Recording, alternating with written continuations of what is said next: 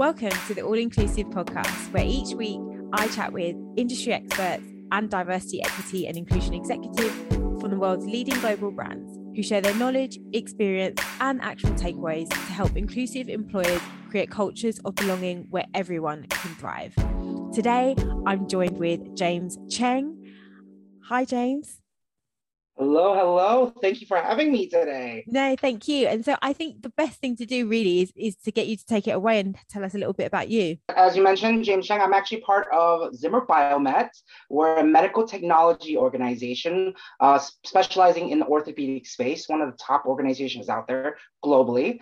Uh, I head up our diversity, equity, and inclusion work here at Zimmer Biomet. Um, and a little bit more about me to kind of kick us off, because I kind of want to sh- uh, have a little bit more of a dialogue and conversation about today. So, yeah, uh, a little more of an insight about me and how and why I'm a DEI practitioner, if that mm. helps. Um, first and foremost, I am a 1.5 generation Chinese American. Mm-hmm. Um, so I, will explain that one later. I am a LGBT man, so I'm part of the LGBTQ plus community.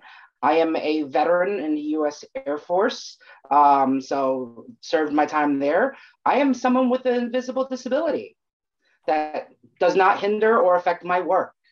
And then ultimately, I am a brand new, proud uncle uh, to my first nephew. Um, uh, so that's another huge thing.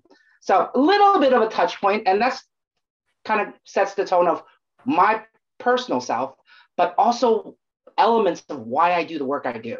Hmm. And kind of leads into my purpose. And I'll touch on that later. I want us to really have a nice in depth conversation.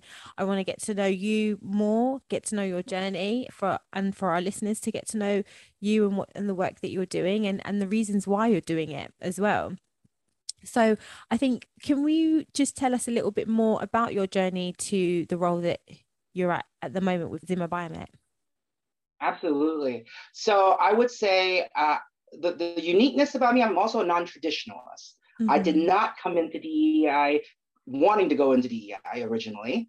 I was also not an HR practitioner originally. Oh, okay. So I am someone someone who came from the business side, uh, went through a journey of self-discovery, uh, went through a journey of finding my purpose, uh, not just at work but in life um, that led me to DEI. So it's a very purpose driven uh, approach that got me into this career.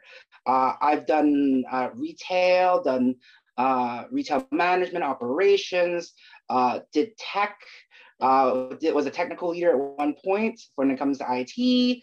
And because of the work that I did there, plus having interaction with different leaders across different organizations, but in the same time, volunteering to do mm. DEI on my own, uh, help leading employee resource groups, going out there and uh, attending conferences so I can develop my DEI skill, skill sets led to my journey into the career. So when at Best Buy, which is one of the retailers uh, retailers for electronic retail in the world, um, at that organization, when I was doing, I was working in IT and things like that. Um, the leaders saw me being very active in in the DEI circle, even though I was this IT guy in their mind.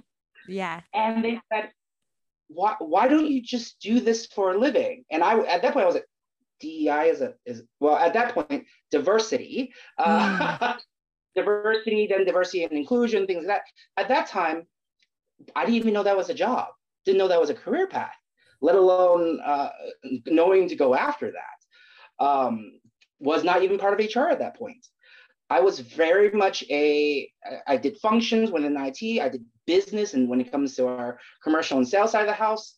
So by the time I got into DEI, I was like, I think I can bring a different perspective into D&I. When the leader said, "Why don't you do this for a living?"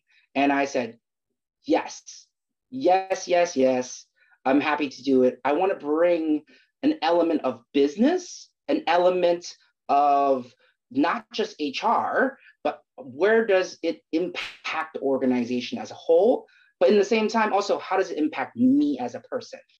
And having all those elements of diversity uh, definitely contributed to my direction if that makes sense. Yeah no that that makes complete sense. And i think i can totally resonate with you where you've come into dei through passion. Um for me it's it's very much the same. Um i have really started the podcast because I have a passion for diversity, equity, and inclusion. And I want it to be something that everyone for future generations to not have to experience some of the things that I had to experience coming into the workforce. Um, and also not just the workforce coming into coming into to my life really as I grew up. Um, let's be honest we're at work pretty much 90 95% of the time. Um, so if I'm having to show up to work so often and it plays such a big part in my life then I should want to be able to bring my true self I shouldn't have to feel like I'm not being heard. I shouldn't have to feel like I'm being passed over. Any of those sorts of situations, I, I don't think that we need to to to really have those. I love that you let you went right there. That's that's the truth of the work. So when we think about DEI, people tend to think in business sense only, in a HR sense only, uh, and at best business sense. But when you think about it, it's a life experience that doesn't stop at the door.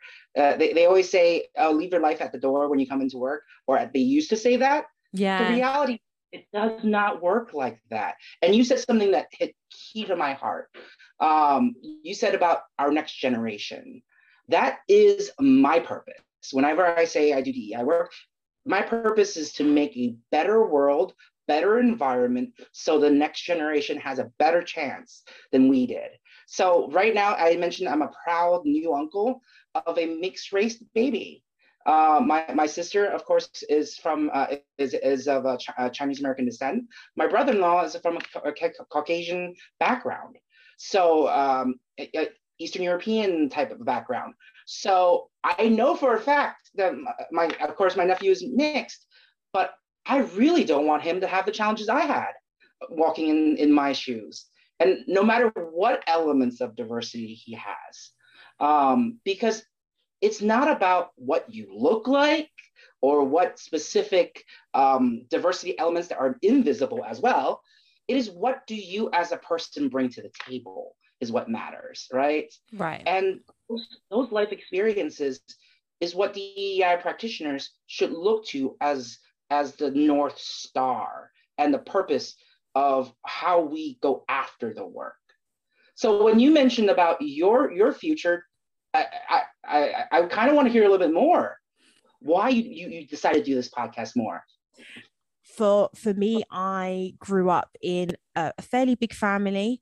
Um, my parent, my grandparents immigrated over from Jamaica, and um, my mum is one of six and five of her brothers and sisters i think there's only one which doesn't no longer lives in the uk and she uh, moved to, to canada but majority of all her siblings are here in the uk and actually they live approximately I'd say about 30 minutes away from each other, 30 minutes to an hour away from each other. Um, so we are very close family, very close knit.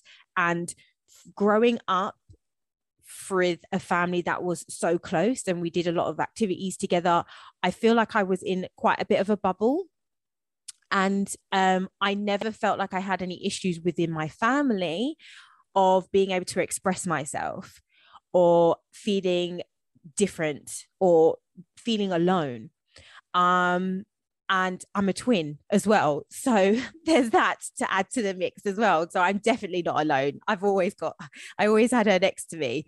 Um, but actually, it wasn't until I started going into the workforce that I kind of experienced those microaggressions, um, where I felt like where I was the only black girl in the room, where I was the only woman in the room, um, and so I then since moved forward into my career. I met my husband and we then decided to, to have a baby and, and I had Robin. And actually since having her I then reflected a little bit more on my past experiences and where I want to go going forward and what I want her to see as mummy and what mummy and daddy are doing because she's going to look up to, to me and she's going to look up to, to her father. And I think for me, I wanted to be that role model for her. And I wanted to, to make as much of an impact on her life and really on the world. So when she grows up and I'm not no longer here anymore, she doesn't have to struggle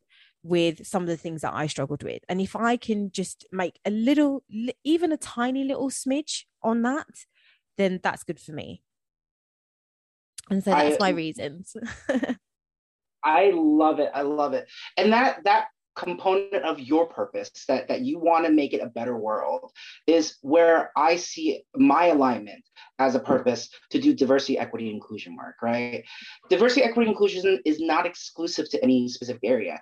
The way I usually tell people, diversity, equity, inclusion, if done correctly, weaves across the organization and into the community. It's not limited to the company. Um, it should definitely be aligned to the mission and vision of the organization. No issues there, definitely 100%. It should definitely have contributing value to the business.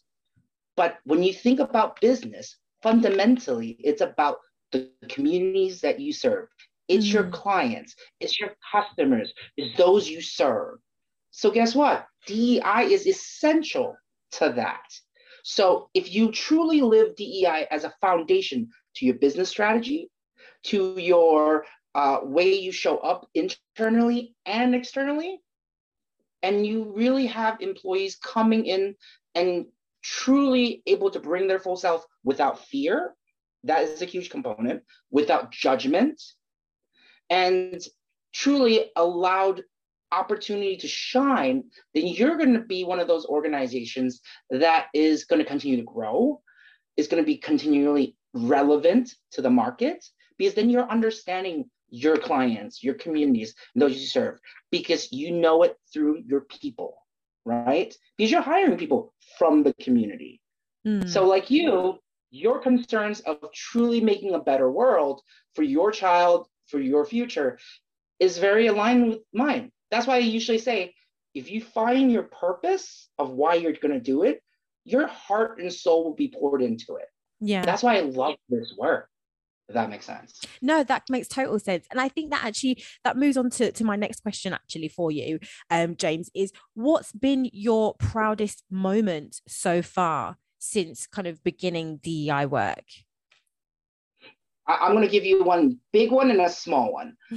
my my and both of them means just as much. Mm-hmm. My biggest, uh, I guess that I would say, achievement uh, in my work is that no matter which organization I was in, I, and I've been in a couple, uh, I was able to influence organization. I always left a legacy, something that people remembered why I did the work I did, and has left some ripple effects for the organization. I know that because I still have employees from other companies reach out to me, remind me that, hey, the stuff that you did might have morphed, but it came from what you did when you were here.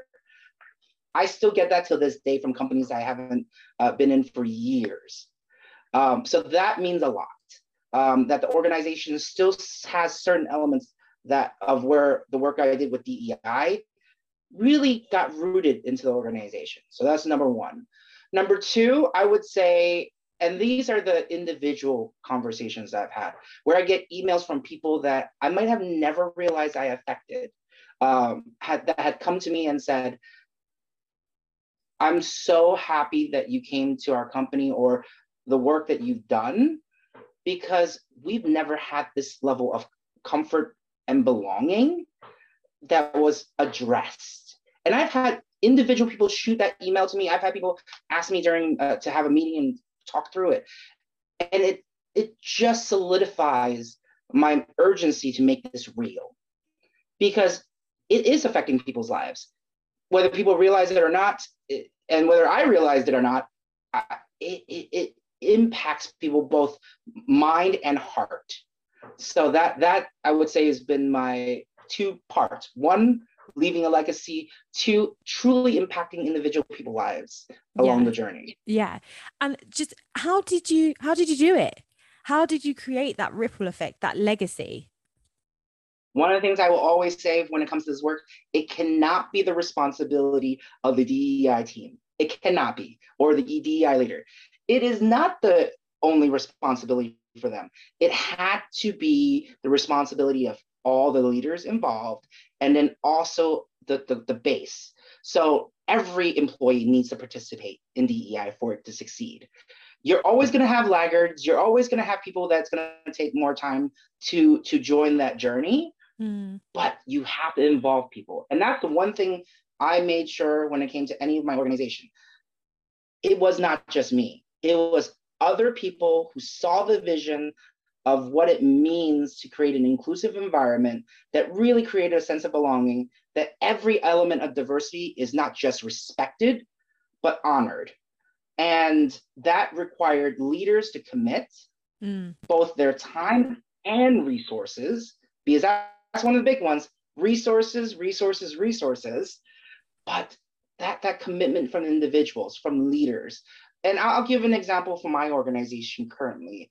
I know there's not many ERGs out there that has direct access and ability to reach their C-suite direct report, those who report to the CEO. My organization, we do. Every single one of my employee resource groups is led by the executive uh, by an executive sponsor that sits uh, at a role that's directly reporting to the CEO. Number one. Number two, my ERGs get to present to our board of directors. Not many organizations do that, where they truly invest in the quality of work they deliver. But I will say, just as it's important that they have the opportunity, my ERGs are given uh, opportunities and development so they know how to deliver to our executive team, know how to deliver to our board of directors, and they have strong business plans that are tied to the organization, but highlights their unique diversity within the organization and beyond. And that's just right. one element. A lot of intersectionality when they come when you talk about diversity, equity, inclusion. How is that implemented into your organization where you are addressing the interse- intersection? It, oh, I can't get my words out. intersectionality, absolutely. I would say the biggest thing is going to be making sure that one, all the ERGs are understanding what the mission of the organization is on. So, of course, your your organization, uh, your employees, they're employees. They, they need to not take off their employee hat and have the ERG hat separate. It needs to be one and the same. So, a- as the strategy gets developed for each of the employee resource group, one, they all have somewhat of a structure and alignment where they understand what they're targeting and it has to help support the company's mission. One. Two, the strategy needs to be sound and it has to be executable and measurable. So that's something that we do in, in our space. And not just for the employee resource group, but in general, employee resource group is just one element of mm diversity, equity, inclusion. We do it when it comes to our hiring practices, how we're going to measure our, uh, our retention, our development of our team members, how are we finding ways to truly contribute to innovation? There's ways to track and ways to hold accountable. And that's how I kind of set that tone for my employee resource group. It has to support the business. The business plan has to have clear uh, ROI and has to be measurable.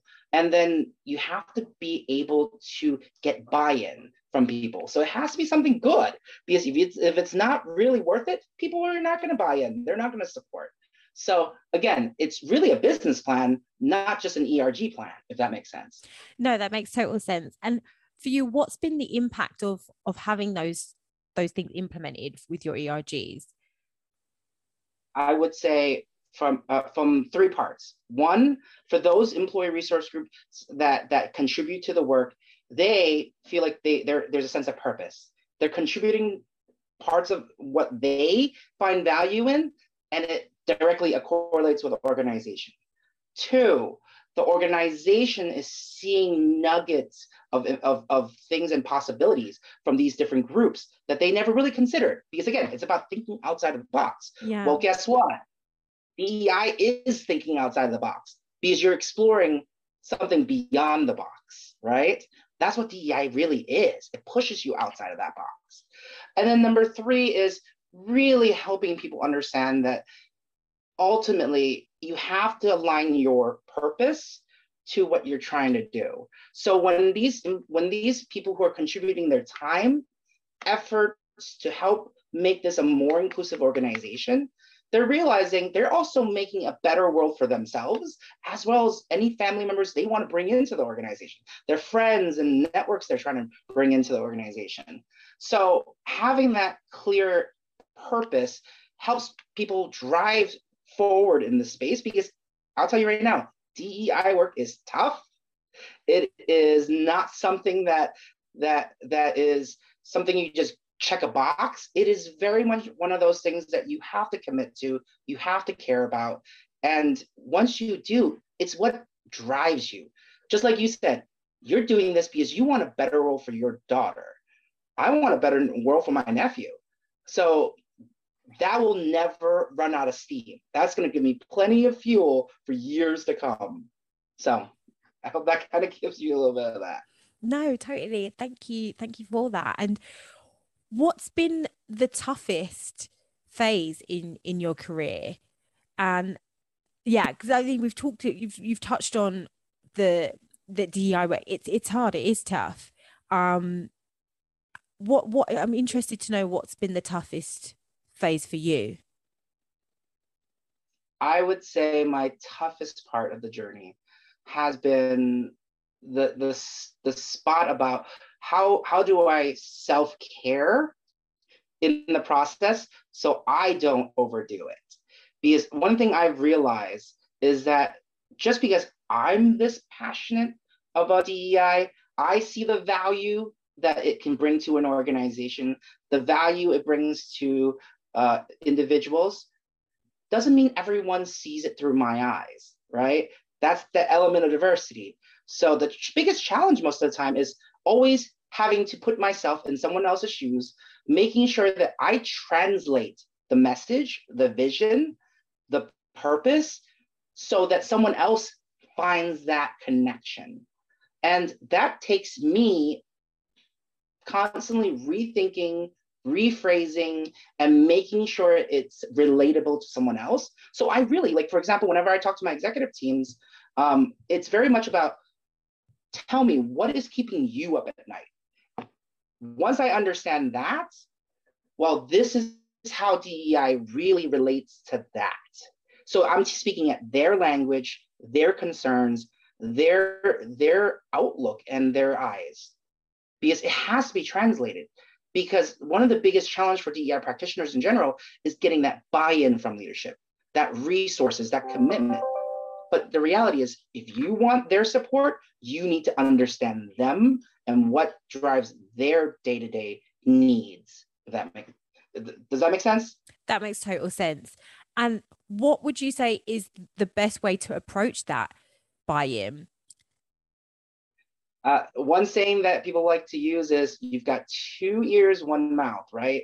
I have a tendency of very much asking questions, listening to my leaders, being involved. I want they get to see me care and listen to what they're delivering, what they're working on. So, like for example, when I have business leaders who are presenting uh, their next strategy, it's not related directly immediately to my work, but guess what? I will show up, I will listen, I will say, you know what, this makes sense, I can relate.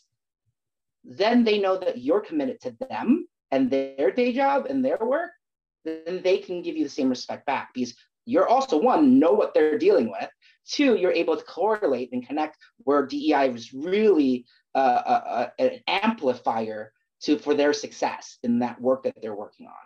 So i would say that is the biggest piece really get to know your business leaders really get to know their business and then from there connect the dots great no thank you so much james i think um, you've given us so many great nuggets there for our conversation. Um, and just before we we part ways, what advice would you give to the DEI leaders of tomorrow? I, w- I would definitely say find your purpose. DEI and purpose are not mutually exclusive, right? When you find that purpose that helps drive you on a day to day effort in this work, it'll help you get through the tough times because it's gonna be tough, uh, be tough times. And the other thing is, if you burn out, who else is gonna do it? So make sure you really find that core that's gonna keep you in there, and help drive you towards your purpose and truly making change for the world because it takes all of us to do it. Yeah no totally agree. I think i completely can resonate. If if you once you find your purpose you feel so much more fulfilled. You've got the drive to keep going even in those days where you don't really feel like wanting to do anything. And you're kind of wanting to hide behind hide under the blanket. But once you find that purpose you've got a reason to get up in the morning and to keep on going so, thanks again so much, James, for this conversation today. Um, and for our listeners, how can they connect with you? I welcome anyone to uh, add me to your LinkedIn. I'm I'm on there, so I do answer messages. I might not be right away, but I always try to reply back. Great. All right. That's fantastic. Well, thanks again, James, and hopefully we can speak again soon. Wonderful. Thank you for having me.